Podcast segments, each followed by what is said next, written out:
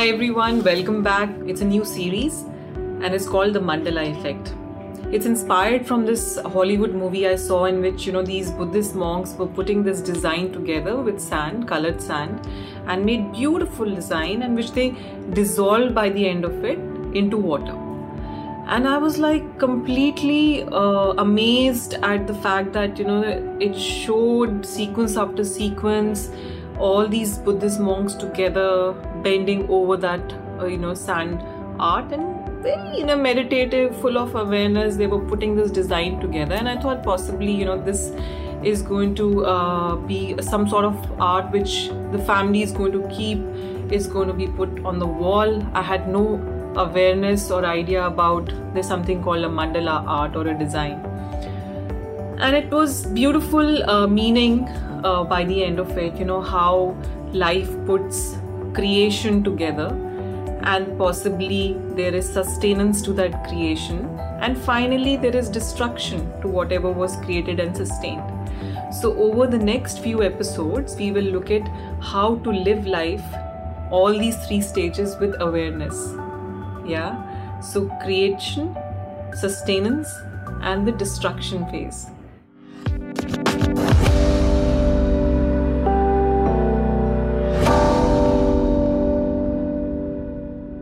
So, today we're going to talk about the first part of the mandala effect, which is about the child in us. That child, which is full of enthusiasm, full of inspiration, full of uh, creativity, full of ideas. It's very important to acknowledge the presence of that child. What happens is sometimes we think we are grown ups and let's just, you know, strangle that child, uh, hush, hush, you know, these ideas are not going to work. Uh, I, I am more responsible, let me just figure out things to do.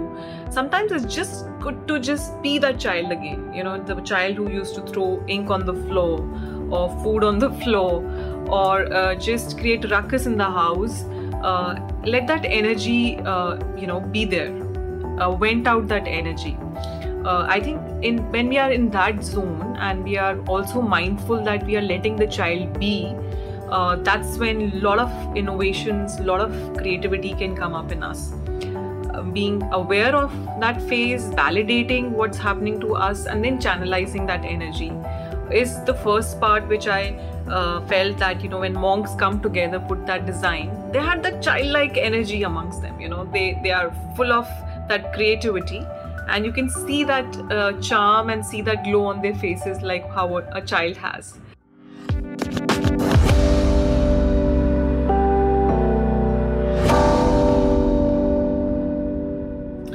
Hi everyone, welcome back. We are in the second part of our mandala effect in which we are going to talk about the sustenance energy, the energy of a grown up, of an adult who takes full responsibility of the task at hand and does it with full awareness. And we are completely mindful of what we are doing, fully responsible and fully in tandem with our uh, immediate environment and our external environment and i think that piece in which you know the monks come together and they are so much in harmony and equanimity and they are totally meditating putting that design together you know bending over looking at the sand which piece will go where has a huge message to us as grown-ups that while we've had the creative energy of coming out with the idea uh, here is we are putting that entire idea into action. But at the same time understand that it's a role which we are playing. Enjoy it. Be fully aware and mindful that this is a phase uh, which will essentially lead to the final phase possibly when certain things we might need to destroy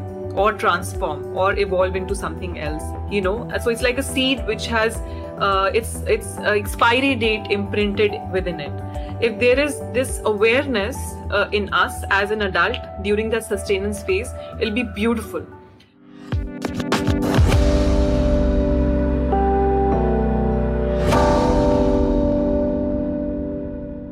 this is the final stage of the mandala effect in which we are talking about the destruction or the transformation energy the energy of a wise man, of an old man, of a senior citizen.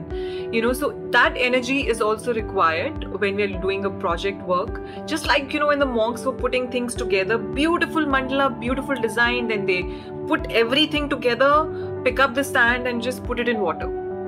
Heartbreaking, for a child but if you see it from from the eyes of a wise man uh, possibly the design had lived its life. It had to evolve into something else. Just like in life everything has an expiry date and we need to move to the next phase or the next stage.